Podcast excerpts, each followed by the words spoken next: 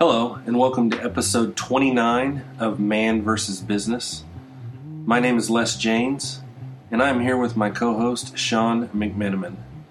This week, Sean and I are discussing strategies for dealing with difficult customers. So, with that, let's start the show. Well, hello, Sean. How is your evening?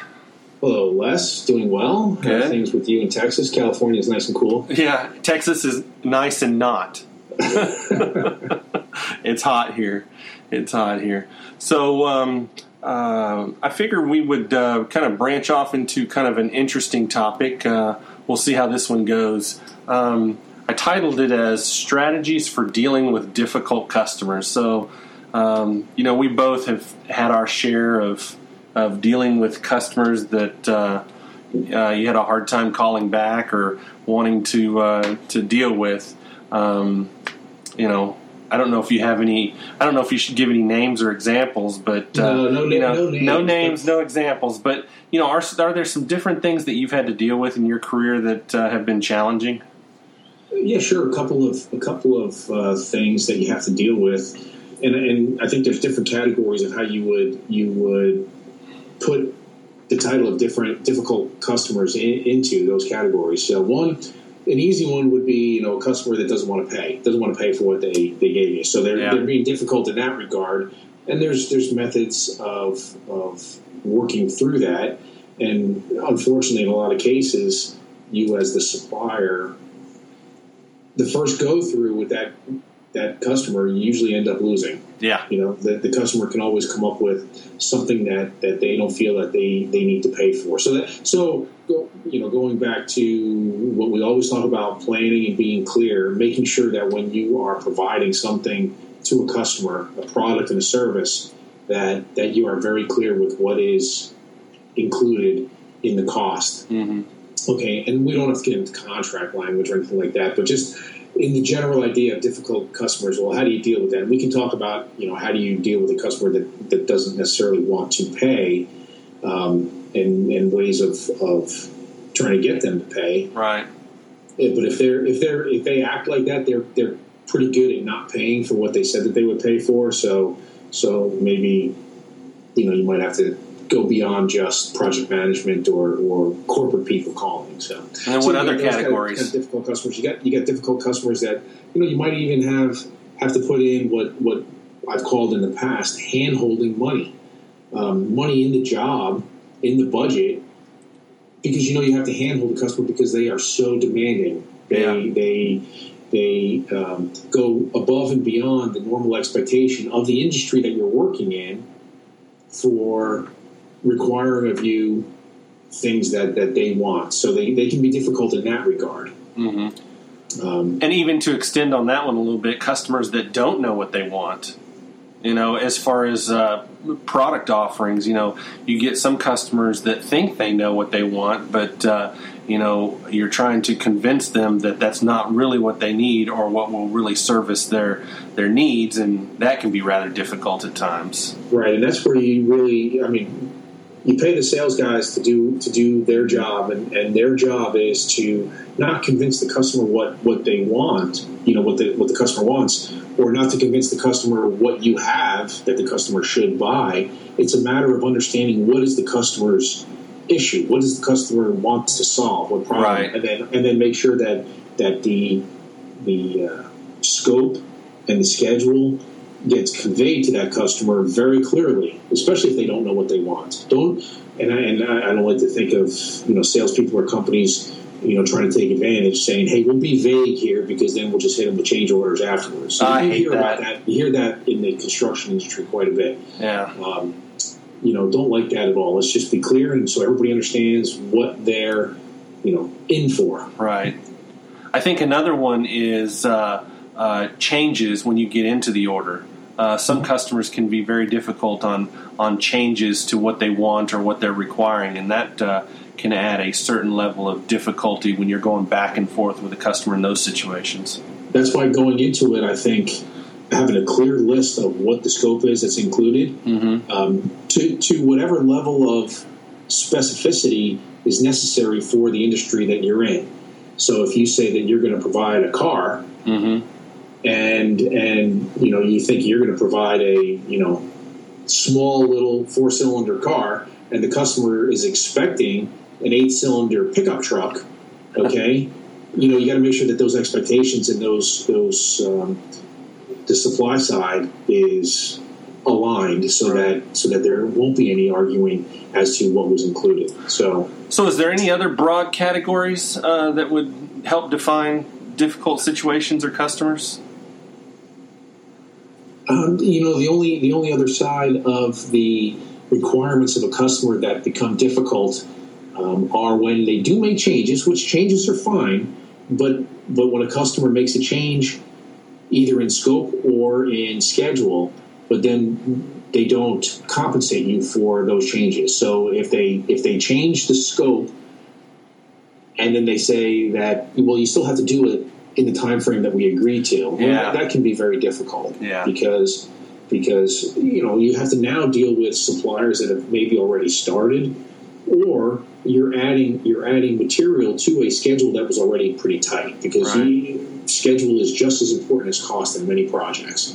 Um, so the schedule you've got is one that you know you're you're you don't have a whole lot of float in, and now when you're adding scope or making a change to an existing piece of scope, then not having the extra time is can be difficult for the project. Another one I just thought of is uh, quality issues. You know, we've talked a lot about quality on this show, um, and the differences between um, how people see product and the quality levels. You can often get into different situations uh, Sure. there with a, a customer as to Yeah. what they perceive it should look like, as opposed to what you uh, felt it. You know, it matches or meet or met or meets. Sorry. Well, I, I like the way you I like the way you uh, you put that. The way the customer thinks it should look, because we do talk a lot about quality in this program, and and the quality that we talk about are systems and standards and codes and things like that. But the expectation of the customer as to what it looks like is just as important as to whether it meets ASME code or, or any other any other code that uh, might apply in, in whatever industry we're talking about. So if you've got a product and it meets it meets the code, it's the best and it's it's the most expensive out of all the competition. But if it looks like garbage, Yeah. well then you know what the customer thinks it's garbage, and why should the customer pay for garbage? Right. Yeah. Now, the only problem I get into with that one is, you know, um, uh, looks can be the eye of the beholder. So, you know, what looks bad to somebody may not look bad to somebody else. It's kind of like the art definition. You know, Mhm. this piece of art looks great to one person, it looks like trash to another person.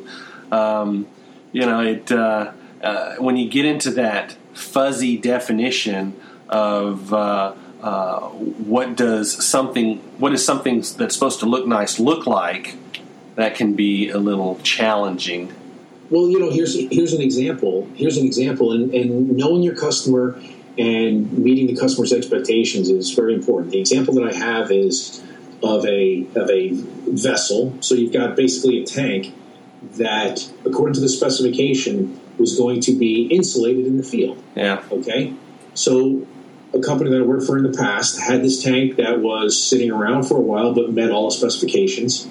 It it met all the codes, but the the surface of the tank was slightly pitted, and it just didn't look good. right, Okay, it just didn't look good. It looked like it was uh, a tank that was sitting in the yard, right, and and so we used it. The shop put it together and used it.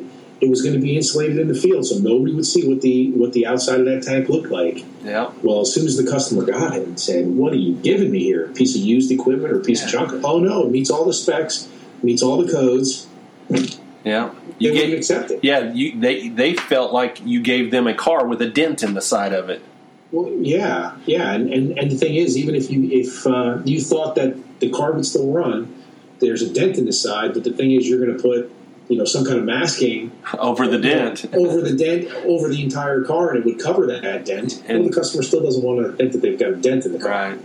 So, so the next thing I was wanting to cover is I've got uh, you know since we're talking about uh, how do we deal with different uh, difficult customers, I have got a list of uh, particular items here that uh, are suggestions on you know ways that you can uh, deal with the customer, and I figured that I was just going to step through each one of these and kind of touch on them briefly and just get both of our thoughts on it. So the first one is listen. First and foremost, listen to your customer. What? yeah. Absolutely, you know? I completely agree. You have to be able to listen, listen to what they're saying beyond the actual words. Right. Yeah, truly hear what they're saying, as opposed yeah. to just you know looking off at the sky and saying, well, "I do not want to deal with this guy," or you know, truly listening to their needs, and that can be hard to do.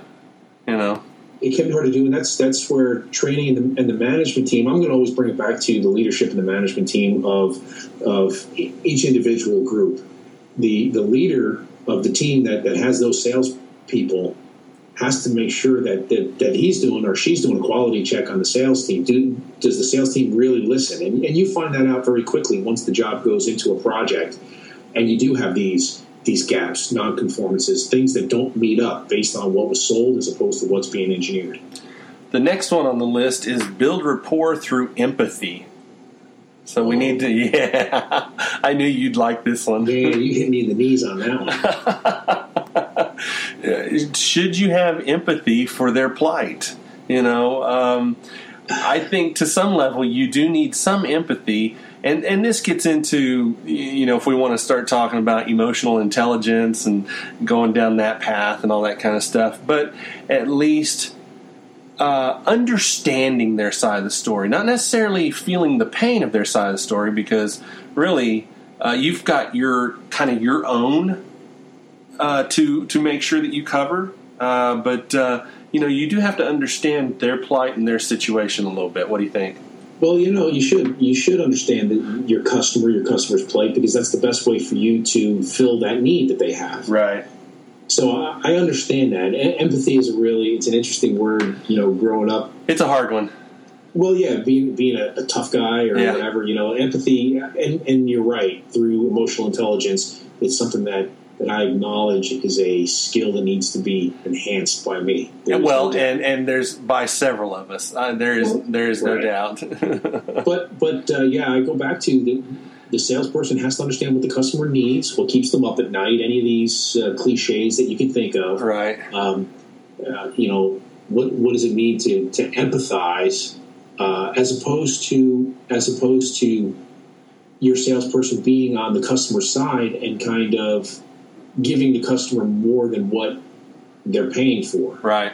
You, you want you want the salesperson, and, and I've seen this in different areas where a salesperson says, "Well, I'm, a, I'm the advocate for the customer." Well, really, you're you're the advocate for your company first. Under, yes, understanding what the customer needs and bridging that gap with with product. Right. Okay, so so you have to make sure that you don't have your own sales guy whether you call it empathizing or siding with the customer, giving away the farm. it takes away the farm, exactly. Yeah. So the next one on the list is lower your voice. So here's another one that, that a lot of guys have, and I'm going to go ahead and classify that guys have issues with this one. You know, our voices tend to to elevate and elevate and elevate as the discussion moves along. Um, and this is definitely one of those ones that it just takes a little bit of practice. You know, because I know I have a bad habit with this one. You know, I'll be halfway into a conversation, and my brother always used to tell me, you know, hey, why are you yelling at me? And I'm like, I'm not yelling. But of course, after I think about it a second, my voice is like eight octaves higher, and you know, so uh, you know, lowering your voice. I think the whole point to that one is is uh, you know trying to take the charge out of the conversation. Yeah, and I, and I think you know we we brought this to this this topic to this conversation as you know difficult customers but you know what? It might it might be a lesson in emotional intelligence. And and on that comment there about elevating your voice it's really about being triggered. Yeah. And and once you're triggered you you you are an emotional person before you're a rational person. Yes. Okay? So so if you're an emotional person yes you think you're going to win you're going to win the battle by raising your voice and bowing up or whatever. You, right. know, that, that, you can't have that in business, especially with a customer that's supposed to, you know, be in a good relationship with you and your company. So um, the emotional intelligence skills on on reducing conflict would be very important in this case. Yeah. The next one would be uh, knowing when to give in. What do you think about that one? That one, um, I have a hard time with that one. Giving in, yes. Especially uh, the word "give in." You know, yeah. What does uh, "give in" mean? Like, right. you know, you, you you you you fought a battle and you just decided, you know, you decide, okay, well, I'll decide to lose now. Yeah, my my white flag just went up. yeah, and and it's not about winning and losing; it's about getting an amicable resolution. Right. That's why that's why I'm not a big I'm not a big person on the word compromise. Um, and, and I have debates and discussions with people about the word compromise as opposed to collaborate if if if two people or two organizations want a a resolution or a, a solution to a problem, mm-hmm. a company, a seller wants to sell something, a buyer needs to buy something. Okay, so so you collaborate to get that done. You don't compromise. I, and I don't remember where I read it, um, but it, what I was what I read was if you compromise, nobody wins. If you collaborate, yeah. everybody wins because yeah. in a collaboration, you understand what the end goal is that you can achieve. Yeah, that's okay? a, that's a good point. And I think the words are very different from each other. Yeah, yeah, I, yeah. I wouldn't. I, I, would hate to say no one to give in. You know, for, right from the beginning, you should know what any kind of negotiation is is work to collaborate with the person on the other side, whether it's whether it's your wife or whether it's your business partner or whether it's a customer or yeah. a supplier. Yeah, I'm not sure giving in is ever the right thing to do because that really usually frustrates the other person on the other side, anyways. Yeah. Depending on what you're talking about. Yeah. The next one, never take it personally. That's true. Yeah, mm-hmm. I, now you and I have talked about this one before, and this is where you and I have personalities that are a little bit different. This one's hard for me. Uh, and and it totally has to do with my personality. I understand that. I'm old enough now to know, you know, and understand. But it's something that I can't seem to turn off in my head for some reason. Mm-hmm. I do take it personally, and and and it, and I will say that I manage it better.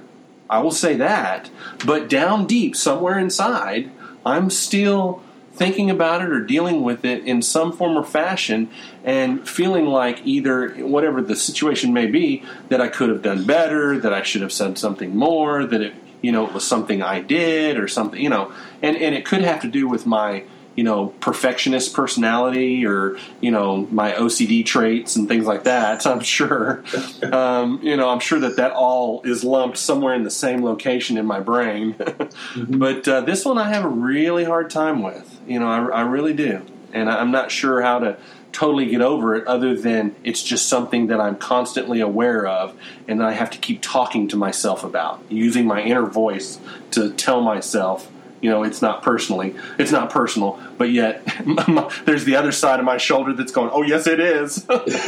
So you get the devil in the angel. Yeah. Um, yeah I, I realize that uh, you know what gets said what gets said in you know a meeting or or in the conversation to get to some kind of resolution mm-hmm. I, I, I definitely don't don't take it personally. I, I try to if somebody if somebody says something that seems to be a personal attack. And maybe I'm lucky enough to have had enough emotional intelligence training. Understand why they're saying that. Talk about talk about back to that word empathy. I mean, I know it's not it's not and maybe it is empathy. You, find out why would that person say it that way, and then redirect the conversation so that you can get to an amicable solution rather than personal attacks. Personal attacks, calling people names just doesn't matter. I guess maybe I mm-hmm. took I took to heart what my mother said: "Sticks and stones will break your bones, but names will never hurt you." Right. so it is true, but you know, somewhere it's hurting somehow. For me, at least. yeah. Luckily, luckily, yeah. Maybe if you have no soul or no heart, me, I was thinking more along the lines of the Irish background. Yeah, yeah, we're pretty thick skinned. Yeah, maybe so. The next one we have here is is remember that you're interacting with a human. Yeah, this one's back to the same thing. Yeah, this one's one where I go, okay. right, it, it's a human. They've got a thought process. Yeah. Um, just like you've got a thought process. You know, you know, this is where your weapons of, of battle are really interesting. You know, you, you, you each person has a history behind them and mm-hmm. how they get to a specific answer. They've kind of got written down because they've done it in, in, maybe maybe not in the exact form that you're dealing with them there, but they've done it in other situations on how they get to the end result. So, so the weapon that you have is the way you you use your words and the way you make them or the way you convey how you're thinking, trying to understand how they're thinking. So if you can figure out how to think in a method that will drive them in a certain direction, Mm-hmm. That's how you that's how you get to the negotiated settlement. I mean, I guess, and that's the way I'm looking at this. A difficult customer, it ends up being a negotiation, a debate, um, how to how to collaborate, and th- those are things that I truly enjoy. I, It, I it's just- I it's al- it's almost for you. It's almost like a challenge. oh, absolutely, it's Yeah, a challenge. Yeah, yeah. I think I think the older I get, I think the more I see that. But I think you know, back in my younger days, I didn't quite see that as much. You know, so I think I've had to work pretty pretty hard later in life to get to those type of skills. And See, maybe I I, maybe I missed out something on my early years or something. I need to get a hold of my mom and find out you know what she needs to teach me. this is, some, this is a, a show about uh, Oedipus or some kind of go. psychological thing. You know what though? I, I love making those phone calls to the cable company or to um, satellite radio or whatever. If they've mischarged me or there's some kind of some kind of um, gap in understanding between me and somebody that's asking money from me. Mhm. So think about it. We could we could have this this conversation. Difficult customers. We could be a difficult customer if we get a bill for five thousand dollars for a cell phone Yeah, you'd be like, "What the heck?" You know, Yeah. you'd be you would be screaming on the phone, and and you know what? It could be just an honest mistake. It could be a name. You know, you, you don't know what that is. So so calling up with an understanding of what it should be versus what you know it is right now. right. I think you can you can move towards a a solution that doesn't involve getting your blood pressure up to 200 over 150. The next one they add on here was making sure that you always call or call back. Never ignore a customer call, and you know, and I've known people that have done this quite a, quite a few people, and it's kind of sad just because they're, you know, they're not wanting to make that difficult call. Um, but That's because uh, they take it personally, probably. probably, yeah, You yeah. know? I know. I do. I will say, since you know, I'm putting myself out there a little bit. I will say that this is not something that I uh, happily and joyfully go into. You know, Mm-hmm. when I when I get a message on my machine that you know some customer is wanting to you know get on to me about something or you know you know tear tear into me about a situation or something is not something that I go into joyfully wanting to to do. But I have again, you know, older you know my older older I get, the better I'm able to to deal with those types of situation and realize that you know they're a person on the other end. They're just trying to solve a problem. Uh, they're looking out for their own company. They're going through these same list of issues and trying to make sure they cover what they need to. hmm Well, yeah, and what I what I do in that situation is just trying to get to the facts, just Mhm. trying to understand and and, and not not uh, patronize the customer, but but tell them that you know whatever way you use your words is is okay. I'm, I'm listening and I hear you.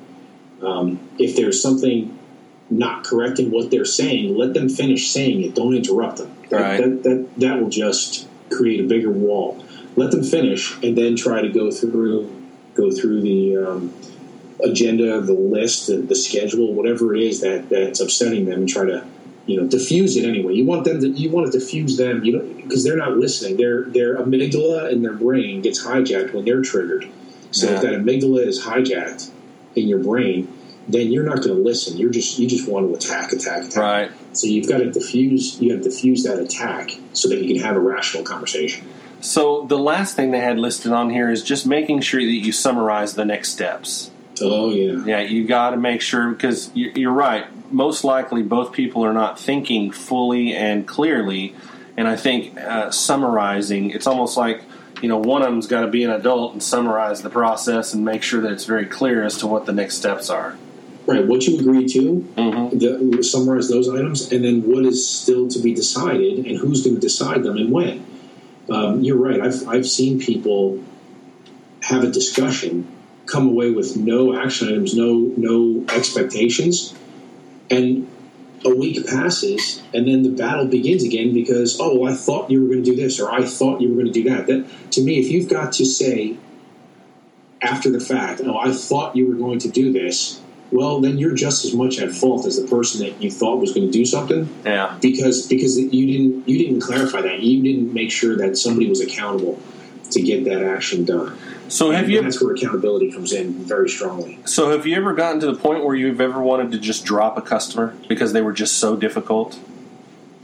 Um, you know, yeah, I w- I wouldn't say I wouldn't say yeah. Well, we thought in past life we thought about it just because um, not not not being difficult, but not paying Yeah. is, is one reason. You can't What- deal with customers that won't pay for what they got. What about needy customers? No, see, the thing is, a needy customer just costs more. They do. Yeah, that's You know? exactly right. Okay, so so you, you know the thing is, if if you have competition and you know you put a couple extra dollars in there for hand holding because you know that they're a needy customer and your competition doesn't, and your competition gets the work, hmm well, you know they're gonna they're they're gonna suffer or they or they handle the customer differently. You, Yeah. you either have to handle the customer differently, or suffer the loss of a job because you put in handholding money. Right. And, You know? and I think creativity is important here. Well, you know, yeah, getting creative with some of these customers. Yeah. Yeah. so in in summarizing this in, in the summarizing this topic uh, you know i think the main thing at least for me is that you can't necessarily control your customer now there's things you can do to kind of help guide your customer but i think for me is i think i've got to focus on myself and make sure that i'm doing the right things and i'm maintaining the communication and making sure that i'm covering my bases i can't control that customer. I can help guide them. I can help, you know, direct them. I can try to say the right things. I can use some of these tools. But at the end of the day, the only thing you can really control is yourself.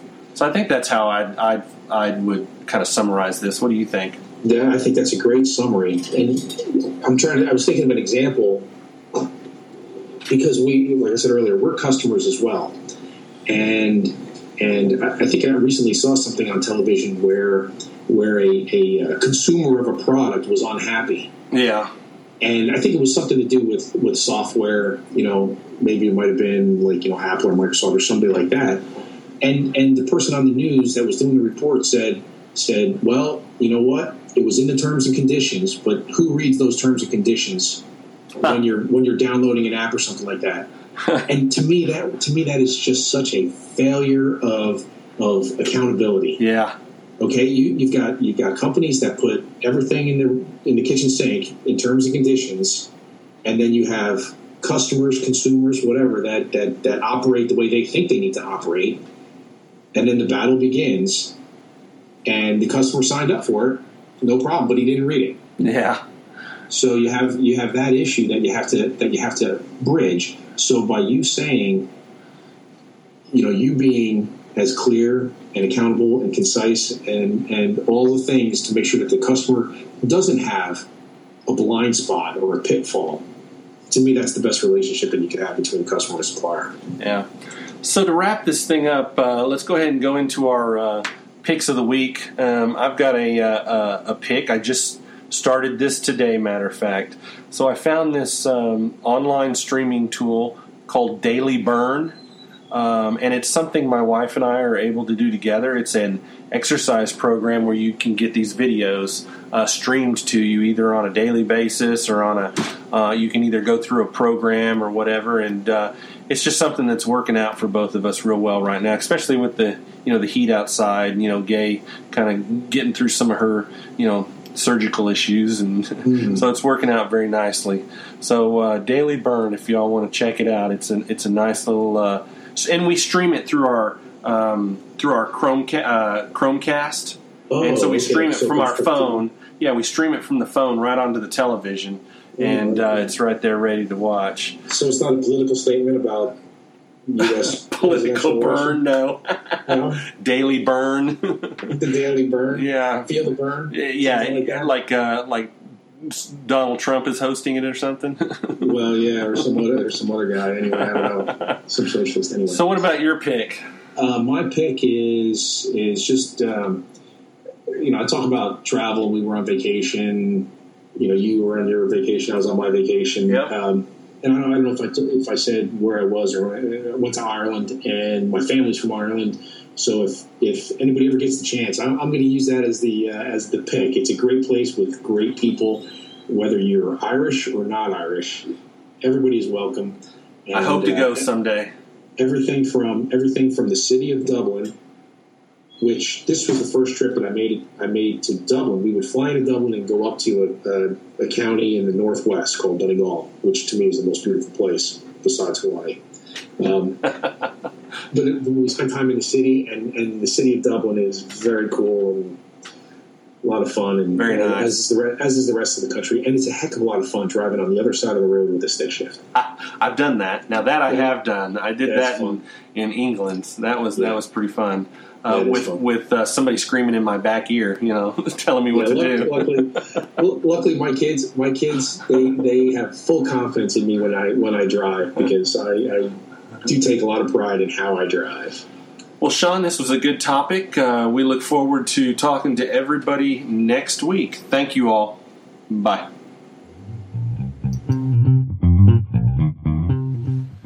I hope you enjoyed this episode of Man versus Business. Please note that neither Sean nor myself are business consultants. We just have a strong passion for discussing all things business.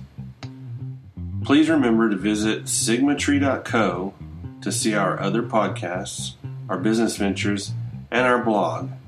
And by the way, you can also drop us a line from the message page. Again, thank you and have a good week.